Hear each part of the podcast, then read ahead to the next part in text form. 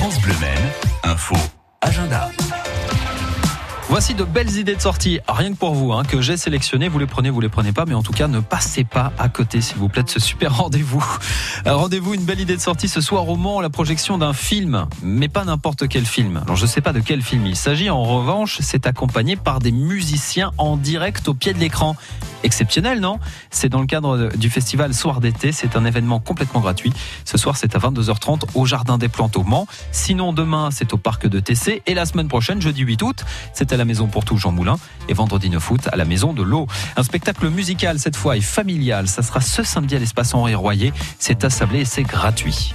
Allô? Oui? Oui? C'est Brahms Le grand orchestre quasi classique nous livre un récital hors du commun, burlesque, loufoque, dans lequel Beethoven, Vivaldi, Mozart et bien d'autres compositeurs se retrouvent bousculés. C'est à voir, c'est à partir de 3 ans.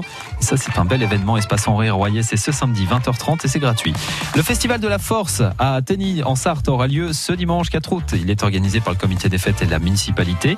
Il y a aussi la possibilité pour vous, si vous le souhaitez, de tester votre force et vos muscles. Et ouais, parce que même si vous arrivez un petit peu à la dernière minute, vous pouvez quand même vous inscrire et participer eh bien, euh, aux différentes animations et, euh, et ce qui est proposé par exemple euh, bah, le Festival de la Force, c'est le tir à la corde, le lancer de ballot de paille ou encore le tour de ring avec une charrette d'une tonne. Vous avez bien entendu, une tonne pour tirer cette charrette.